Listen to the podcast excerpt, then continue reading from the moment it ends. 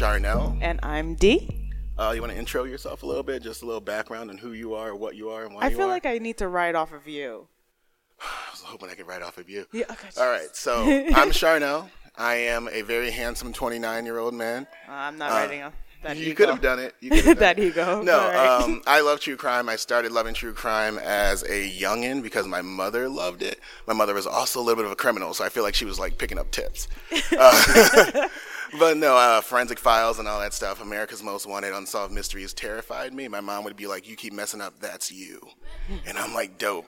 I was like, "I'll keep it together," uh, but no, and because my mom was a criminal and my mom was mentally ill, I started seeing all these true crime docs kind of painting mentally ill people as the preeminent people who are going to be criminals. They're, that's what, like, the basis of criminality. And it's not true. It's not true at all, especially schizophrenia, which my mom had and my brother has. Uh, so we wanted to kind of approach it from that angle, like the mental health, it should be normalized. And just like everything else in your body can be sick, so can your brain and social work, all the sociological aspects of everything. How does that play into who and what makes a criminal? Right? And so that's why I'm here. I just want to make things right. And also, it's nice being the brownest podcast in yeah, in the room, like in the whole Hashtag room. melanin magic. Yes. What about you, D? Who are, who are you? What are you? I mean, I'm Dee. I can't follow that intro. Um, I am gorgeous as well, though.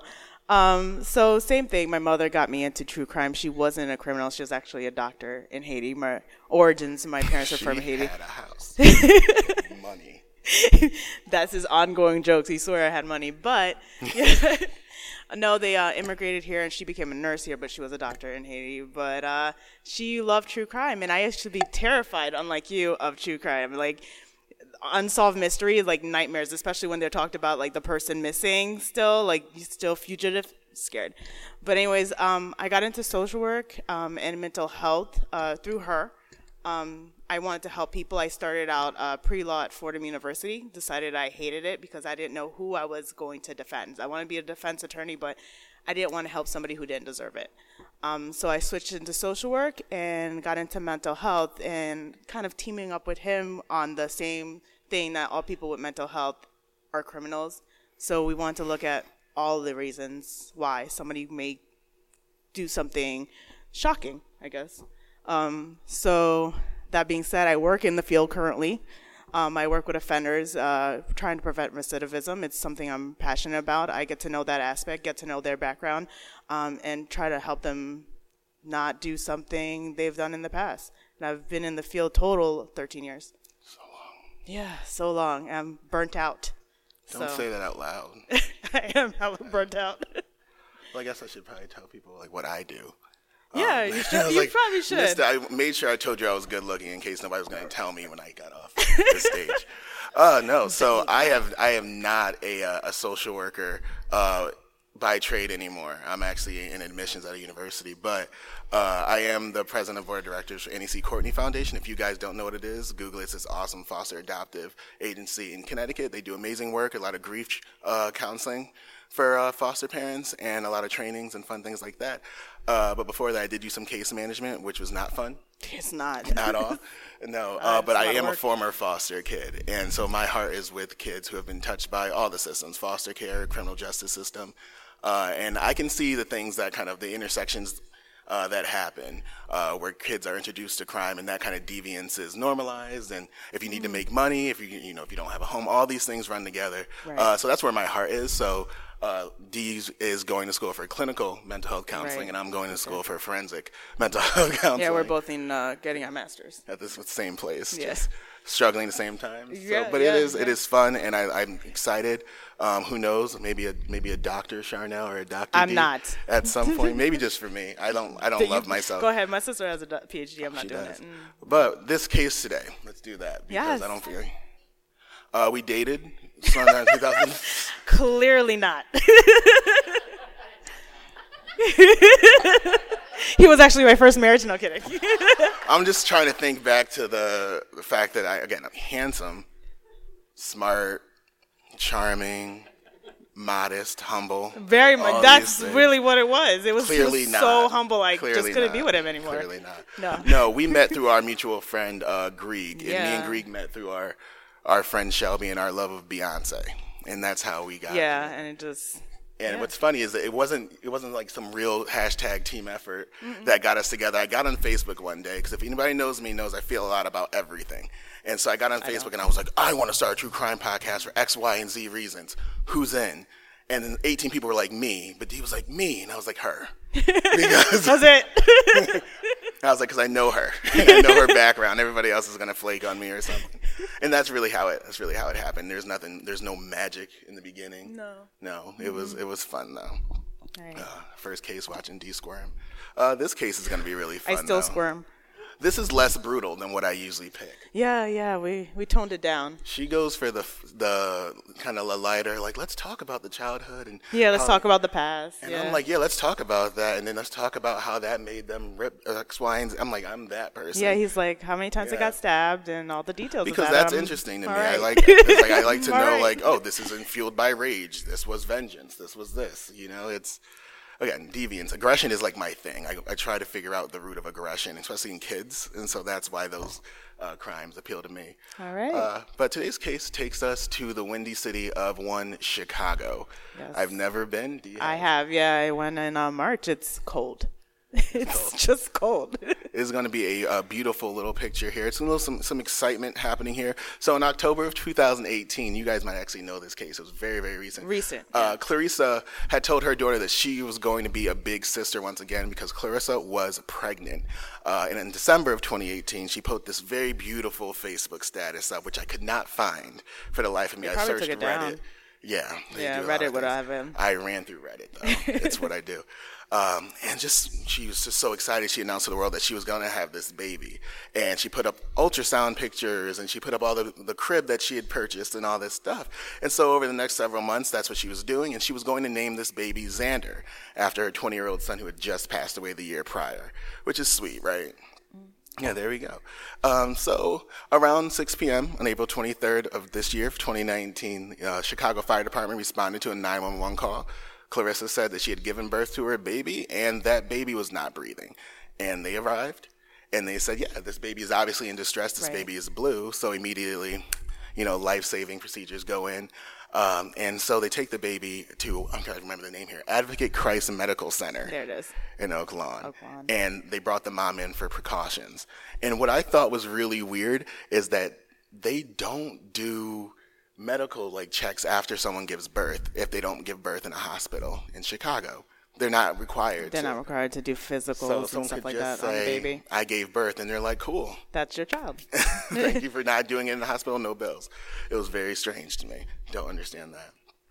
Mm-hmm. So the baby was placed in intensive care uh, and had no brain function due to the, last, the lack of oxygen. Sorry about that. Uh, and Clarissa and her 24 year old daughter Desiree, they set up a GoFundMe page. Uh, in the description, they said that she had just recently given birth uh, and that the baby was very close to death. So they were raising money to cover medical costs, funeral costs. The goal was nine thousand dollars, and it had been shared like three hundred times. They had raised only twelve hundred dollars uh, within the first few days. Right. Um, and Clarissa would visit this baby every day, uh, and it would go on like this until May seventh, um, when detectives arrived at the Figueroa residence, uh, and they were met by Desiree. And they asked where her mother was, and they stated uh, that she had just got a baby and she had some trouble walking. So what the problem was is that um, the police were investigating another case, and they were doing some uh, some research, and they subpoenaed hospital records and learned from DNA evidence that this newborn actually wasn't Clarissa's. No. It wasn't her baby at all. No. All right. I was like, this is usually in the part in the podcast where I like look at D and I'm like, do you want me to alley this to you? Do you want me to?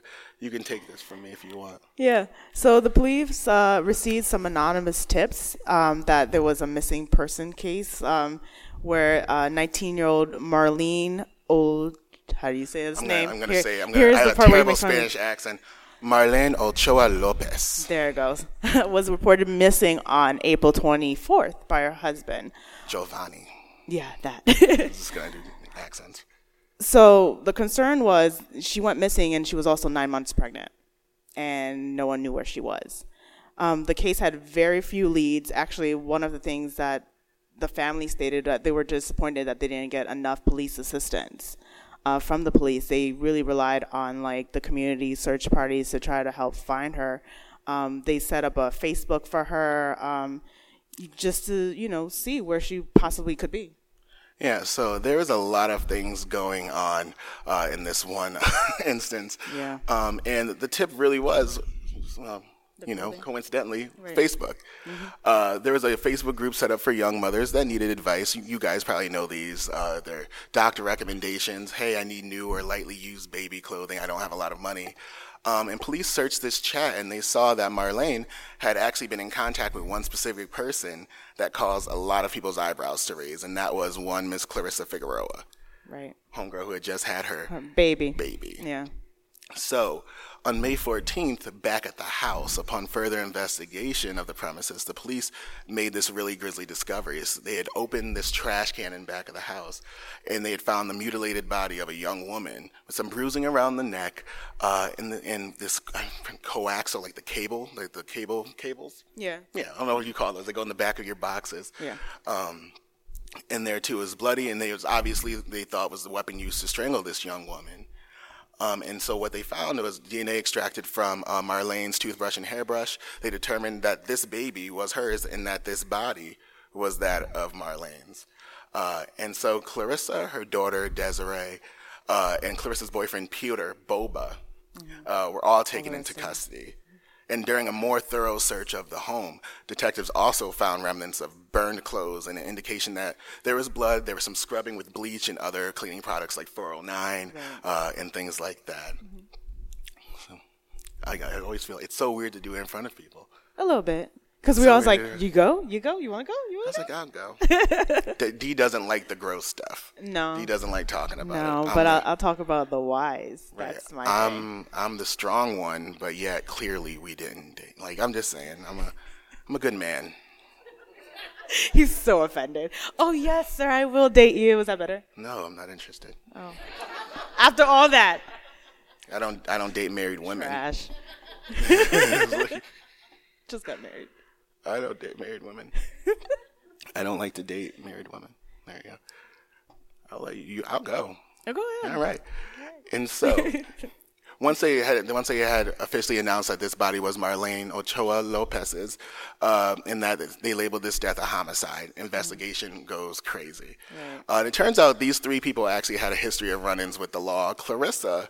Uh, records show uh, that she had two separate misdemeanor charges a few years ago, one for battery in 98 and another one for marijuana possession. Eh, both cases were dropped. Yeah, these aren't huge cases, like huge things. one of them. Midgets. Uh, Well, for Clarissa. Yeah, Clarissa was it was unexpected for Clarissa, Right. but Desiree, uh, she had been convicted just in January uh, of misdemeanor theft and was sentenced to four months of court supervision community service, and she had actually just missed a court date, uh, and so an arrest warrant had been issued for her that day Right. when they were looking for her. Uh, she was also charged with misdemeanor assault, uh, but that case was dropped in 2013. Mm-hmm. Now Peter, uh, he's a- he's a little younger than Clarissa, so she's a little bit of a of Cougar, a, a or- cradle robber. Uh, Wow, but he had a little bit going on too. cougar. Oh, cradle robber sounds more true criming. I don't know. I don't know. Uh, but he actually had two misdemeanors: public indecency. Uh, he sent he was sentenced to six months of court supervision in 2009. Uh, then he was also convicted of battery in 2012 and sentenced to two years of community service and court supervision in a work alternative program. So they have both. Have, they all have these weird histories, Histories, but right. they're criminals, They're- but they're not are. incredibly violent quite yet. right. Um, but when he got arrested this time, he was uh, convicted of aggravated assault on a peace officer in Morgan County. He had just been paroled in 2018 after spending thir- three years in prison. Uh, so intense, a little intense for Peter. But I think it's funny. You'll you'll we'll get to that at some point. That Peter was not actually anywhere involved. In No, this. not at all. The person with the most like criminal the history person you wasn't. think it would be. Was Yeah, Peter. he wasn't really involved. Um, like I stated before, they were kind of upset about um, Marlene's. Well, Marlene's father was pretty upset with the police department. He felt like they weren't doing enough to find her, um, and that's how they she um, kind of ended up in the situation. So, Well, I think. Huh? No, I'm saying I think there's a lot that, go, that goes into it. Typically, it's the uh, our, my favorite true crime podcast is Last Podcast on the Left. I don't know if Right. anybody actually listens. Yeah, uh, and they they came up with a really awesome term. He, they might have stolen it called like the less The dead. last dead. And so her father was incredibly angry because he felt that because of their immigrant status, because they were, I think they were Mexican, Mexican, properly, yeah. um, that no one really cared much about them going missing. Mm-hmm. And so there was a lot of anger. If you watch the videos, and I wish I had like, oh, put it in the show notes, which I will do.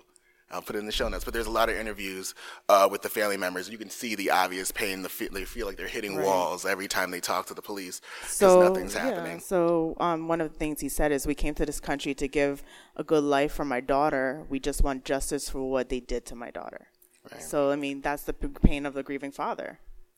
Yeah, and the you know police department rightfully so. In some points, were just like, hey, we didn't really have anything to point us anywhere Right. when this all first went down. Um, I would think that you would. It's 2019 that you would search social media. Internet shows a my- lot. Of, criminals tend to put things on the internet Right. often. Like that's that's part of the bravado. It's part of the ego. Think of, nah, I'm not going to get caught, especially if it's been a few days. They start posting stuff, telling people. So there's always, especially now, th- this day and age, there's always some kind of trace, especially on the internet. Right. If I ever go missing, check my social media. Check I've done page. some sketchy shit, and now I've got caught up, and there's no way to save myself. That's usually what it is. Check his page. He probably took me. It's fine. Check- No. He kidnapped me. It's fine. Dee just Dee's always. I have 18,000 closets in my apartment, I've and nev- she just swears. I've never had one of those closets open. I don't know what he has in these And I closets. never let Every time we record, I'm like, "What's in these closets?" my Christmas tree. Like Christmas tree is storage. I, I am a, again. What sing- nine Christmas trees for your nine closets? you know what's funny is I have three Christmas trees. I'm not a hoarder, I promise, but I do have three Christmas trees. Uh, if I, I'm not, I'm not arrogant enough to be a, a murderer. It just wouldn't work for me. And I also give myself away. I talk too much. So. Right. And so yeah, so I, I think a lot of people would uh, kind of ask because in this in this search here, um, there's a lot of things that flagged everything, like Marlene's car, uh, like all these things that were going, Going on. right. And so people would ask like, what is the connection? Like, how did these two come together? How Or did how this work? meet? And so there's a Facebook group. I couldn't find the name again because I think they closed it. Um, so what brought Marlene to this address that day? And so Claudia was very active in this group. She had no young kids, which I don't understand why she was actually in the group, but she liked to connect. And I think a lot of it had to do with the grief that she was feeling for Xander. You know, she was kind of longing for that child her again. son, and, yeah. uh, and so she had posted, "Who is due in May? Where are my May mamas at?" Uh, and that's the post that Marlene had actually commented on. Um, and Claudia had stated that she had, you know, a friend with baby clothes. Marlene was like, "Look, I don't have a lot of money. This is my second child. Um, me and my husband are just making it by. We really need a new stroller. We need baby clothes. We need everything we can get." And Claudia was like, "My friend has fresh baby clothes, and she'd be more than happy to make this connection and hook Marlene up." Uh, the conversation actually went something like, I wrote, I highlighted it here. Yeah, you did. My girl has all brand new baby clothes her son never wore. Okay. He's like, and then Marlene's like, yes, girl, that's fine. Thank you so much. No problem, girl. I know how it is. She was lucky to have two baby showers. So she just loves to spread the wealth. I'm fine with the help. Inbox me for info. Okay. And so I, I, pe- I picked this part because not only am I a true crime enthusiast, I'm also a church boy. I don't know if anybody knows that, and I like piecing out things. And so, like, the fact that she's like, she's lucky to have two baby showers. Right. And I was like, mm, that sounds like a little bit like jealousy. I feel like we should talk about that a little bit. Right. Um, but the funny thing about this really was that they had already been connected at one point before this. This wasn't their first time meeting. Marlene had bought clothes from Claudia, Claudia, I'm sorry, Clarissa, uh, in the past. And what baby clothes was she selling? Like I, Where's she getting from? You know, and and this is the part that took me about the case because uh, resources are important. I don't know what you know. She said she needed help, and knowing what kind of community resources out there is important, and these are why these things are important. Um, she probably Marlena looked to this group. Now it's great on Facebook.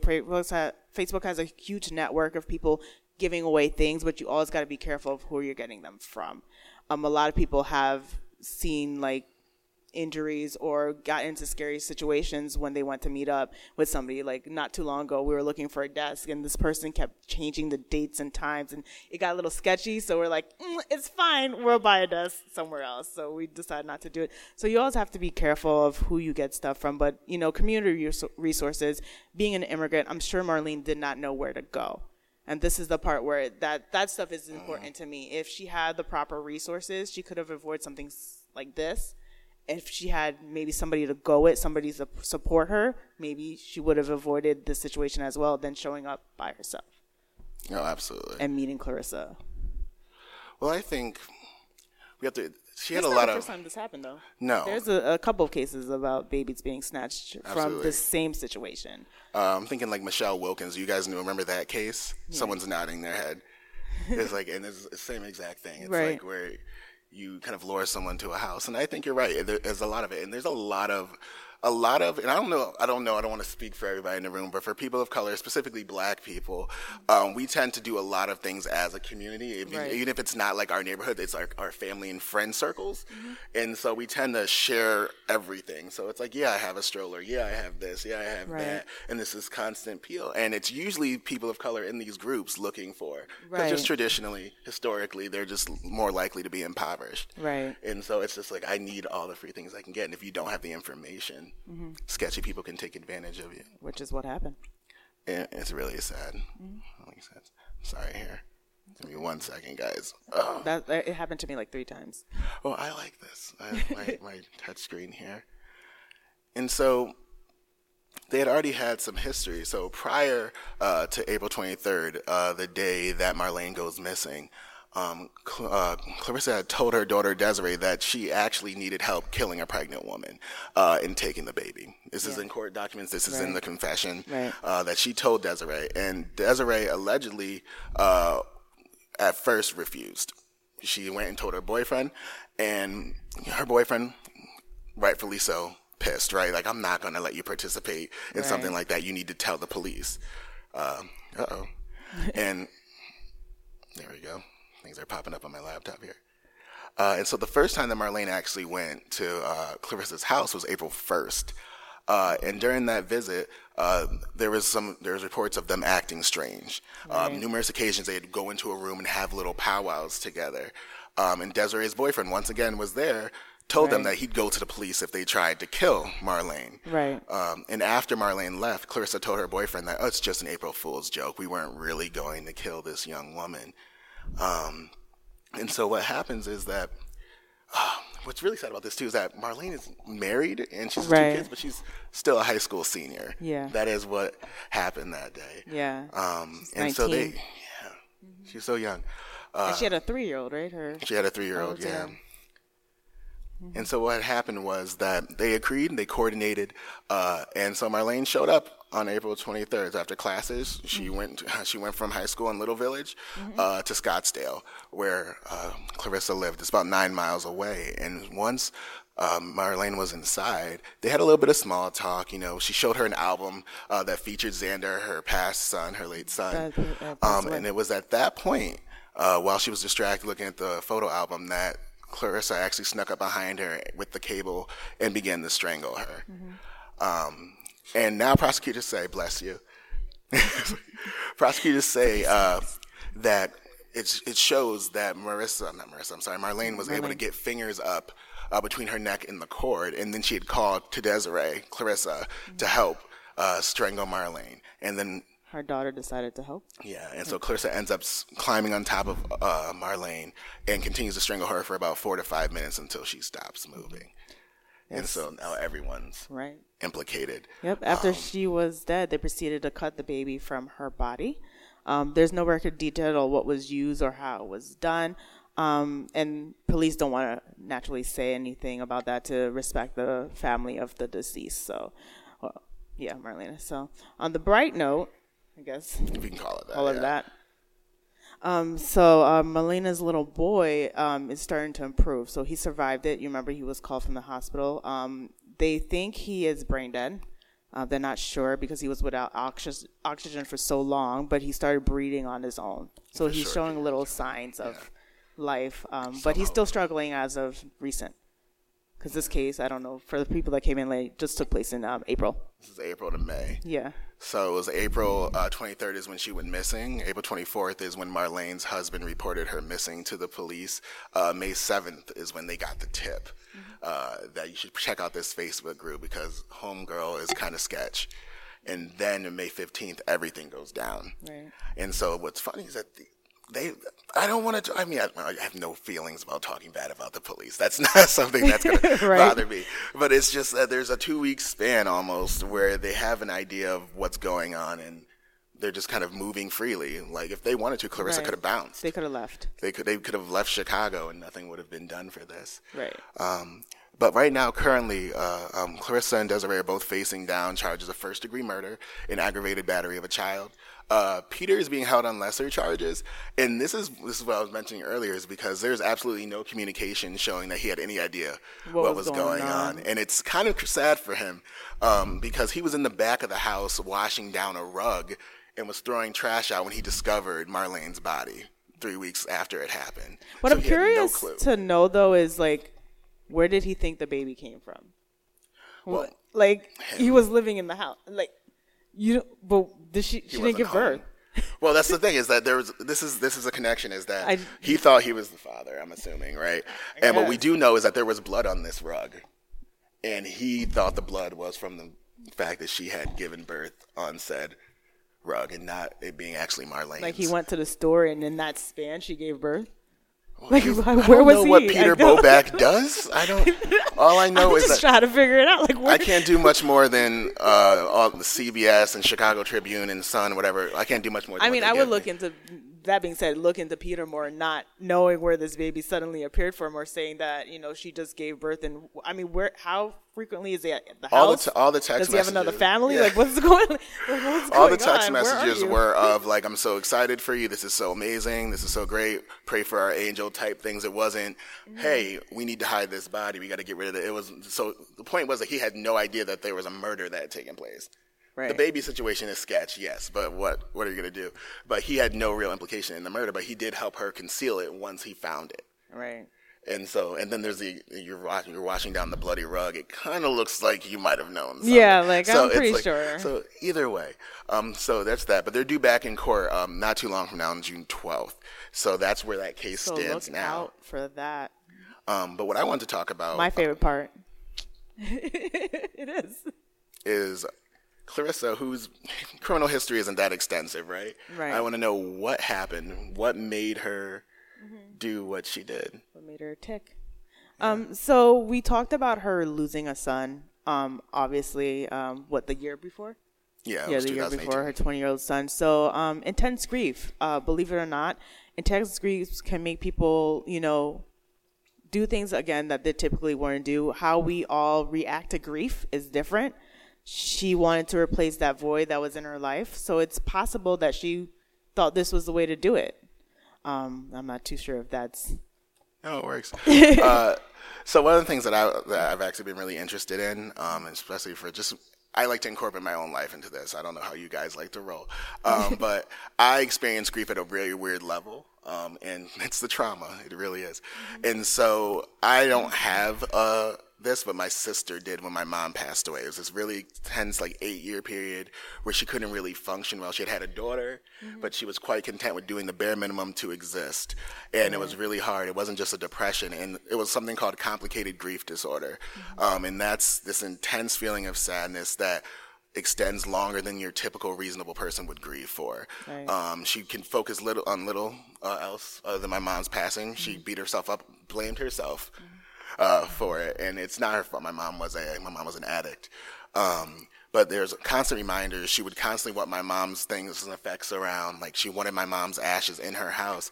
Um, but one of the things that uh, stood out to me when I was re- uh, researching it again was numbness or detachment.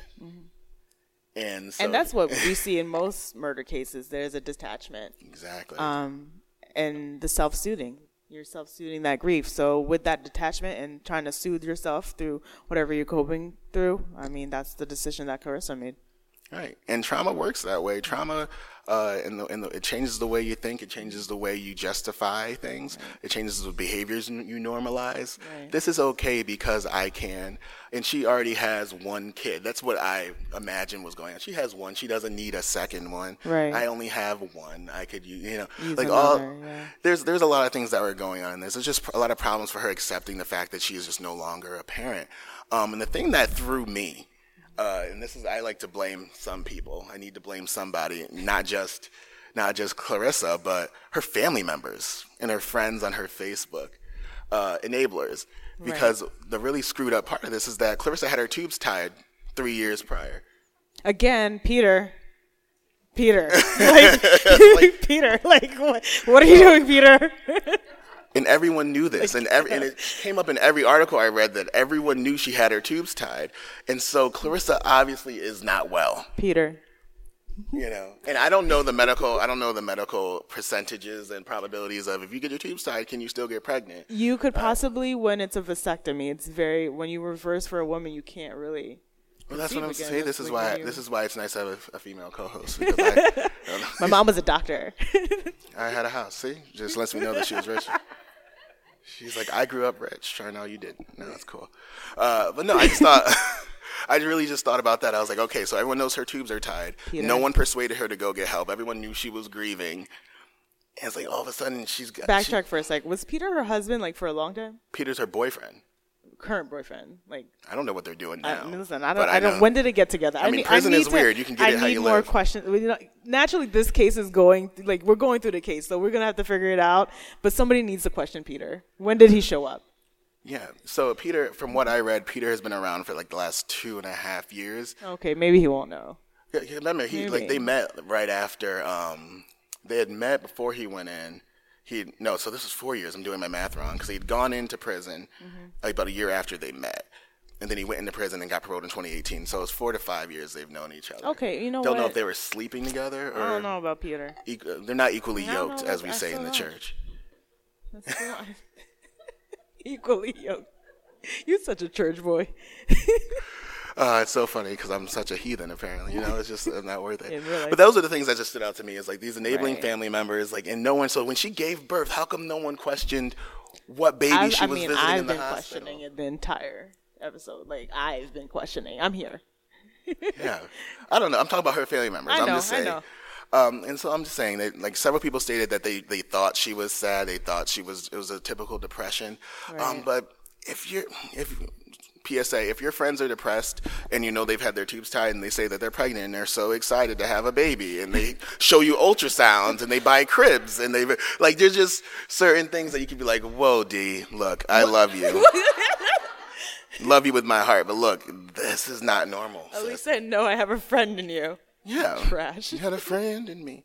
No, but it, it just it just bothered me, and Right. and there's just a lot of things that go on uh, with Clarisa, and just like hearing the uh, the confessions from Desiree and things like that. Right. Um, Clarisa, uh, before she lost Xander, wasn't well. No, right. And I think that's the case um, with her, especially bringing your now only child into this. You're essentially going to lose her too if you're conviction and you go to jail. Like now you're losing both kids. So there's something to see about that connection too, that relationship. Well, the problem is that Desiree gave her permission, and I feel like that's where the problem was. Still, as a mother, I don't want my daughter involved in something that will risk her going away and essentially me losing her as well. That's another type of grief, but that's still But this is the grief. complicated grief disorder, and how I you can only focus on the one child you're losing. I mean, I like to see what happens as the case goes on naturally, and see Yeah, I'll be watching. Yeah, I'll be watching as well. So, And so, what I wanted to do, yes, because I'm I'm super special. sing like me a this- song. No, I I mean, do you guys want me to? Yes. Oh God, I don't know. We got Q and A. We got Q&A, We we do got Q and Q&A. Like I got sunshine this is not part of the Q and A. on a cloudy day. What's your favorite note to sing? Oh, no, I would go like I'm very low. So like an Oh. F. Um, no. Um, but that is that is the uh, the disappearance and the murder of Marlene Ochoa Lopez. Yes. Um, I picked it just because um, I was gonna I was gonna tag on the Michelle Wilkins thing, but we only got an hour and we wanted the Q and A and we wanted to have Right, some fun. right. Um, Have a so yeah, we'll wrap that up. And so we want to do the Q and A. Yes. Does anyone actually have questions for you guys could come to the mic. Speak. No. No. Uh oh. That's that's it. Oh, you you raised your hand, but I need you to go to the mic because they're recording it. I mean- no, you you stood up. I'm yelling at people. You go back to. The, this is why I'm single. go ahead. I really like the t- the name of your podcast. What did you do? And I'm wondering what was the inspiration for that for you guys. How do we? so I can pull up the Oh yeah, text that's messages. right. Yeah, that's right. Um, I I have a lot of vision all the time, and I just don't know how to be the vehicle for it. And so, for two months, me and Dee were kind of bouncing back and forth with Ideas, names. yeah. And which means is that she was giving me things, I was saying no. No, that's And it's like, literally how "We it don't goes all the that." time. And I was like, "But what about this?" And she was like, Every "Mm, intro. I don't feel like." I was like, "Well, I feel like it's great." Um, but no, I was trying to figure out something like, why are we doing this? And we figured out like, why did you do that? Sounded stupid, right? like I was like, that would have been it. Right, and I wanted something with like four, like four uh, words. They tend to be the most memorable things. You know, you don't want to go past four uh, in a title. Uh, and I was like, well, what did you do? Sounds cute. And I sent it to her. She was like, I kind of like. I don't think she really liked it, but No, I I was was sold like, on it. And like I was like, well, this is what it's gonna be. Uh, and that was really it. How it wasn't. It wasn't anything really special. It was just No. a two month long text message conversation that should have Right. been a powwow over. Did like, you have coffee. coworker assistants on that too? No, so the beautiful thing is I have a really creative coworker named Tom. He's also very handsome. Uh, not that it matters, but that's what he is. Um, he's a guitarist. He used to play in a band.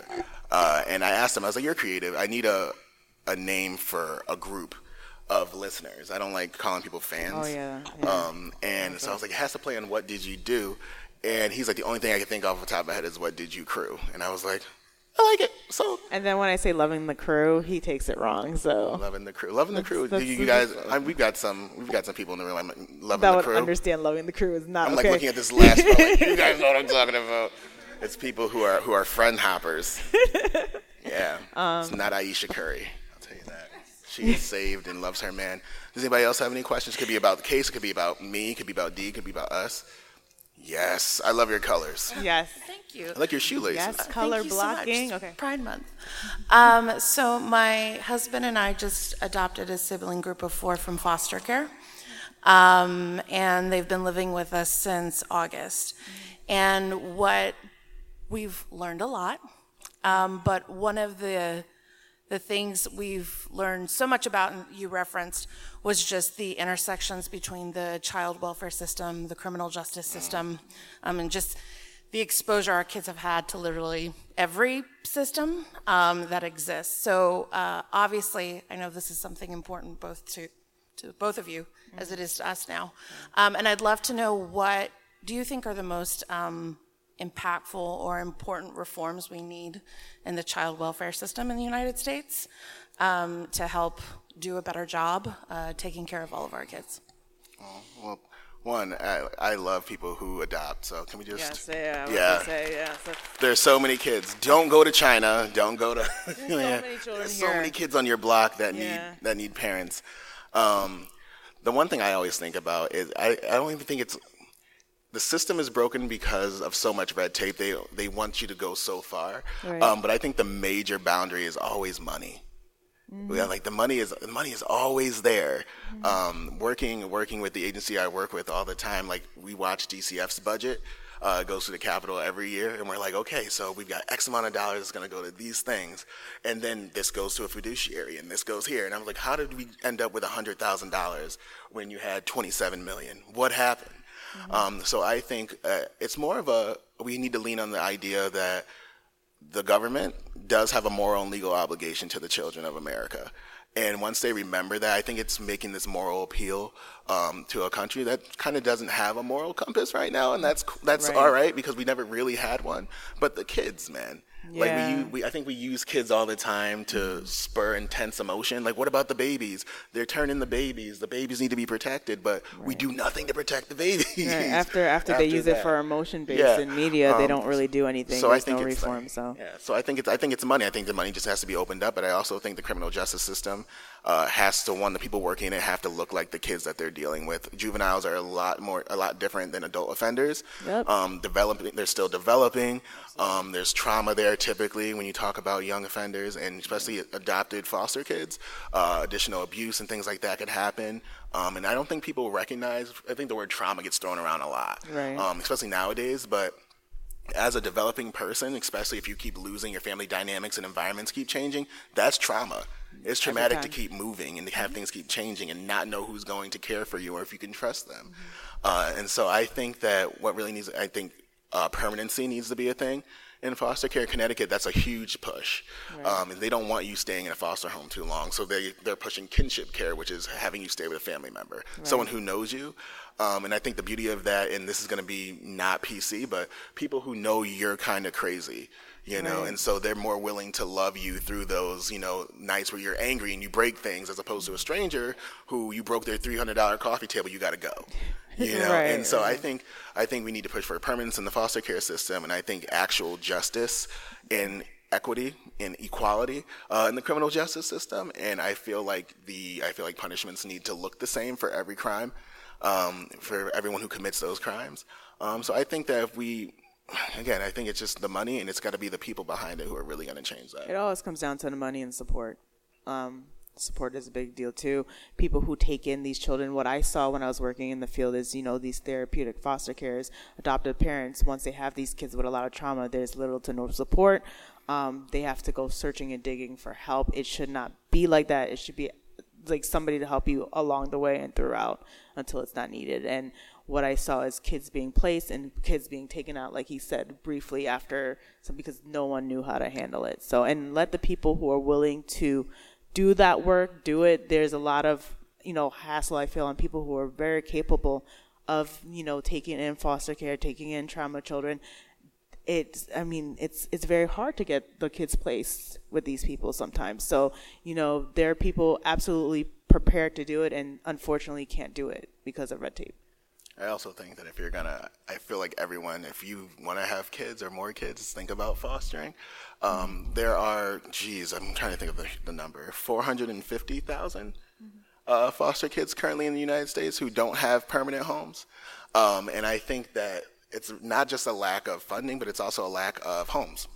Like people don't think that foster kids are functional. They don't think they're lovable, uh, and they are. And I think I'm very lovable. I was a like I said, I was a foster kid, uh, but for a long time I grew up in a, I was in a group home, um, and when I think of the trauma and when I think about what I worked through is I was I was displaced. My mom lost custody of me and my sister. We stayed with cousins, bounced everywhere. Cousins didn't really like me because I talked too much. And it's just what it is. And and so they told they told the social worker that they would take my sister but not me. And so like my your sibling groups, I say it all the time in the show, are the longest relationships you're ever gonna have typically. Right. And they're the most important, especially when you're dealing with changes in family dynamics, loss of a parent. And so I was in a group home for a long time with kids who would tell me that no one's coming for you because no one came for me. These are 15 year old kids talking to this nine year old, and I'm like, well, I guess sure. but like, they shouldn't be like that. Right. Kids shouldn't be kept in congregated care until 18. They age out because they're tired of the system. Now they're homeless, uh, sex work, drugs. Like, there's all these things. There's so much money for so many other things, uh, like wars, and so much money for for bonuses and subsidies. And I'm like, man, if you would just get these kids to the level of Where they a, need a functionality of self-sufficiency. There's Stability. so much, yeah, and change the framework of success. Stop pushing college in every damn body. Mm-hmm. You know, like this. Once you actually open up avenues for people to earn money and learn skills, Right. then you, you need less services. So I think that is the change that needs to happen too. I think we actually need to promote, like the Constitution says, the general welfare of our, our citizens. And the, it starts with the kids. Some of us are lost. Some of us grown folks are far gone. Uh, but like the babies deserve it because they don't ask to be here. They did nothing. So I think that's long-winded answer to what needs to be fixed. Um, anybody else? You raised your hand, and I'm not going to let you forget it.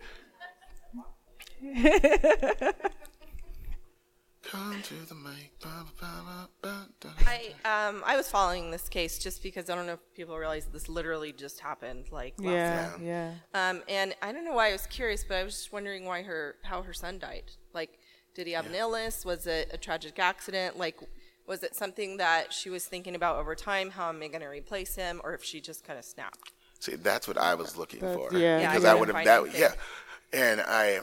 There are a lot of pieces to the case that are still yeah, that are missing just and listed. outstanding. That And what I would imagine that it was, given her grief, is that it was something sudden, something she didn't expect. Um, and it's Chicago, and I hate to say that, but like if if she, if Desiree is running around the way she is, and if Clarisa's running around the way she is, maybe her son was into some less than savory things. Yeah, or I think it's just weird that there's like literally Nothing. nothing, on it. I mean, I think eventually with time, um, you'll see more come out about that. But I would guess it's sudden It's been too. two and you know, I it was funny in Chicago. There's like you know South Side Chicago. You don't want to go there, and everybody. I was in the North Side, and they're like, do not go to South Side. Um, I met some of the South Side people. They're great, but it is dangerous. You know, they call it Chiraq. Like it's a lot of gun violence. So I would guess it's something like along the lines of that. So yeah, involvement with drugs or anything else could be possible. Yeah. That's sad. Thank you. Thank you. Anybody else?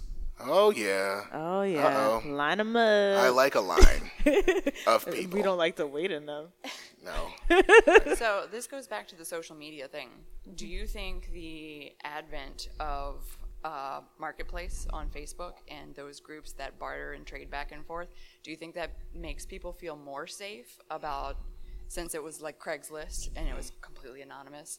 Do you think it's safer, or do you think it has caused people to feel safer because they can see a photo instead of it just being completely anonymous? I have thoughts, but I'll let you I talk mean. I actually don't think it's safer at all. Um, even if you see a photo and you have, I don't know, somebody with friends, you still don't know who that person is. Um, we've seen many cases where people um, do things unexpectedly that are in our own families, and we would think the person is safe, and then turns out they're not. So, I mean, I think to be honest, if you're gonna take that avenue of buying something online you have to be safe about it. You have to bring somebody with you. But i still wouldn't really recommend it because you just don't know where you're going to end up. Um, there are definitely red flags but I, everything that we do where we're interacting with people there's some risk like like dating sites for instance. It's always like there's like that chance that small percentage where I, you I know I met him online. i met my husband Was it- online was too. it Tinder? tinder. When I was online dating, I would get as much information about the guy that I could, yeah. his number, his picture, send it to my best friend, and in case of rape or murder, send I her did that photo. And same that way, thing in with my she cousin Knew. No. same Okay. thing two things. Marketplace. it's like I agree with D. Is that um, a photo? Typically, there's a lot more information available than on Craigslist, right? So you think you get you know people, um, and m- majority of the time, yes, that person is who they say they are. Um, and I think it. I think it's allowed more access. Um, specifically because everyone's on Facebook. People shy away from Craigslist because Craigslist has the the reputation of being shady right? But Facebook, you can go through groups, things get shared, people can verify. I know who this person is. But your typical, you know, safety precautions: meet up in a place where there's a lot of people, where there are cameras. Go with somebody. I sold my Surface Pro. Um, to this woman who had a baby in a stroller, but I couldn't see the baby. And I was like, she kept reaching under the blanket, and I was in this mall parking lot. I was like, is she gonna shoot me for this Surface Pro tab? I was like, it's a hundred dollars. I would literally give it to you know. It was just so like there's sketchy things that happen. Um, second things because you talked about dating safety, I think is really important. Um, you might not be able to tell, but I used to be a little bit of a loose person back in the day. Back I got around day. a lot, and Back so me and my best friend, if you guys don't know what safety texts are, is if you meet someone, you're like, hey, let's go get coffee, or if that's a euphemism for something else, I don't know. And you say, all right, well, this is this person's pictures, everything. I saw this beauty mark, take this one as well. uh, this is their name, this is where they say they live, this is where they say they work. If anything happens to me, this is where you can find me. And now with the advent of technology, as dangerous it is, like uh, the Find My Friends or whatever it's Yeah. called, like you can share your location on your Share iPhone, your yeah. iPhone. Me and my best friend, I can tell where he is right now in New Orleans just by looking at my phone, and I think that is something uh, that's special. So yeah, and it probably needs to go into these like marketplaces thing too. You probably could use the same methods. yeah, just turn on your turn on your locate my friends, and go. I don't know. It's it's technology frees and liberates, but it also like closes in and constricts too. It's always going to be a two-edged sword. There's always going to be predators, but there's always decent people too. Some people are just trying to sell their shit. Surface Pro. Their Surface Pro. I needed to make rent three years ago. Damn it! I don't know if y'all have ever been there before. So, thank you. Thank you. Hi. uh, quick question about uh, your podcast. Like, Yes. how do you decide what cases you're going to cover? I mean, there's an endless amount of cases There out is. there. Like, what are the And I things feel that like we- make you interested in a case? And are there certain types of cases that you just would not touch, like you just wouldn't cover at all? I have no boundaries. Yeah, I don't think we have boundaries as far as cases. We I know every episode we pick one. Each of us pick one, but yeah, we take a turn. Um, I, I don't know. There, are, there are some that I just won't touch just because either they've been overdone. Like, I, My I did, skyjacker. he hated that case. hated it. Because there are some like there are some that I'm very proud of, and it's because I was like, this is important, and there's so many things that need to be talked about. So when I think of like our cases, I think of Sylvie Cachay, I think of Mitchelle Blair. Like there's all these things that I'm like, these are the these are like these are the highlighted cases. These are the ones that we should be talking about. Um, and then the ones in between where it's just a shit ton of murders. I'm like, those are the easy ones, you know. There's a lot of information for yeah, those. but I I don't know. There's there's none I don't touch. Um, I like going. Uh, I like, but I I prefer to go towards uh, victims that are younger because I think that there's again it's an emotional response, but no work actually gets done. Typically, uh, the most vulnerable of us, like again the the young people, trans queer people, brown people, um, there's not enough uh, highlight or light shown on those victims at all. Um, and so I try to look for those cases as long as we did like Relisha Rudd. Yeah, uh, that the disappearance of of my Relisha favorites, Rudd, and like things like that. Um, but it's really hard to find information on a lot of these cases because they're, They're the least of us. and that's know? the And- thing that gets me every time I'm doing my research is with minorities. There's like no information at all, no information on where. The, even when I cover like a minority uh, serial killer, sometimes like there's not enough background on where the person came from, and we don't see that on the other end. It's just it's really unfair. Unfortunately, they don't put enough where they came from and how did they become like this. It's like oh, naturally this person would be like this because of their skin tone, and that's a problem. Yeah, unless of course they have an extensive criminal record, then they then they get They'll- followed they'll from the- you. yeah, they'll put the whole So criminal you- record. then you're like Still they'll tell you all else. the things about them. But if you go back, I challenge you just go back and look at all the serial killers in the last 25 years, 30 years. Look at all the brown ones versus all the the less melanated ones, and they'll, it'll show you like this. Just there's no they don't gives a damn about where they came, Came from, and what could have been avoided. were, yeah. And like we talked about at the table earlier, there's so many things that could be done to study this to actually prevent this deviance, and mm-hmm. Nobody cares. And it's like, let's talk about how like, oh, it's poverty, it's lack of opportunity that creates crime. Okay, let's start there. Mm, but money, why would we do that? Right. Just go to college, and then you'll stop committing crimes. You'll have more money, and then you get Right. student loan debt. I saw a story the other day about someone who was robbing a bank to pay off student loans, and I was like, yeah, so. What does college do? Right. I'm close to that. yeah, I I mean, I'll tell you same. what, don't do it. that 70K is not worth prison. Just don't pay it back like I plan on doing.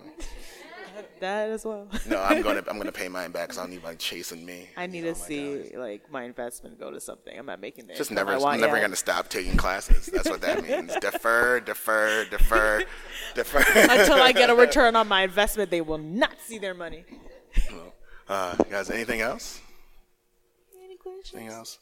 Do you want to ask what my favorite food is? No, Can you guess? no one cares.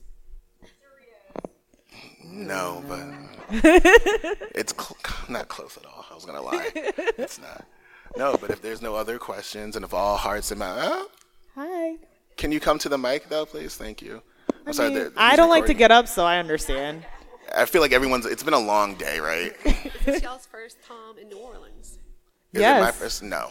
No, you're not your Uh, first time. it's my. So you have any recommendations? Because it's my first time. Oh, and I was, well, I was going to say, what, what have you done so far? Have you found a good What food? haven't I done? No, I don't want to know what you did. He's done. He's done everything. So I re-downloaded every dating app that exists, Oh, and I know. This is actually my first time slash honeymoon slash CrimeCon, so I'm trying to figure it all out, but I haven't done anything yet. I came down with my besties. Muriel's for food and and um, martinis or.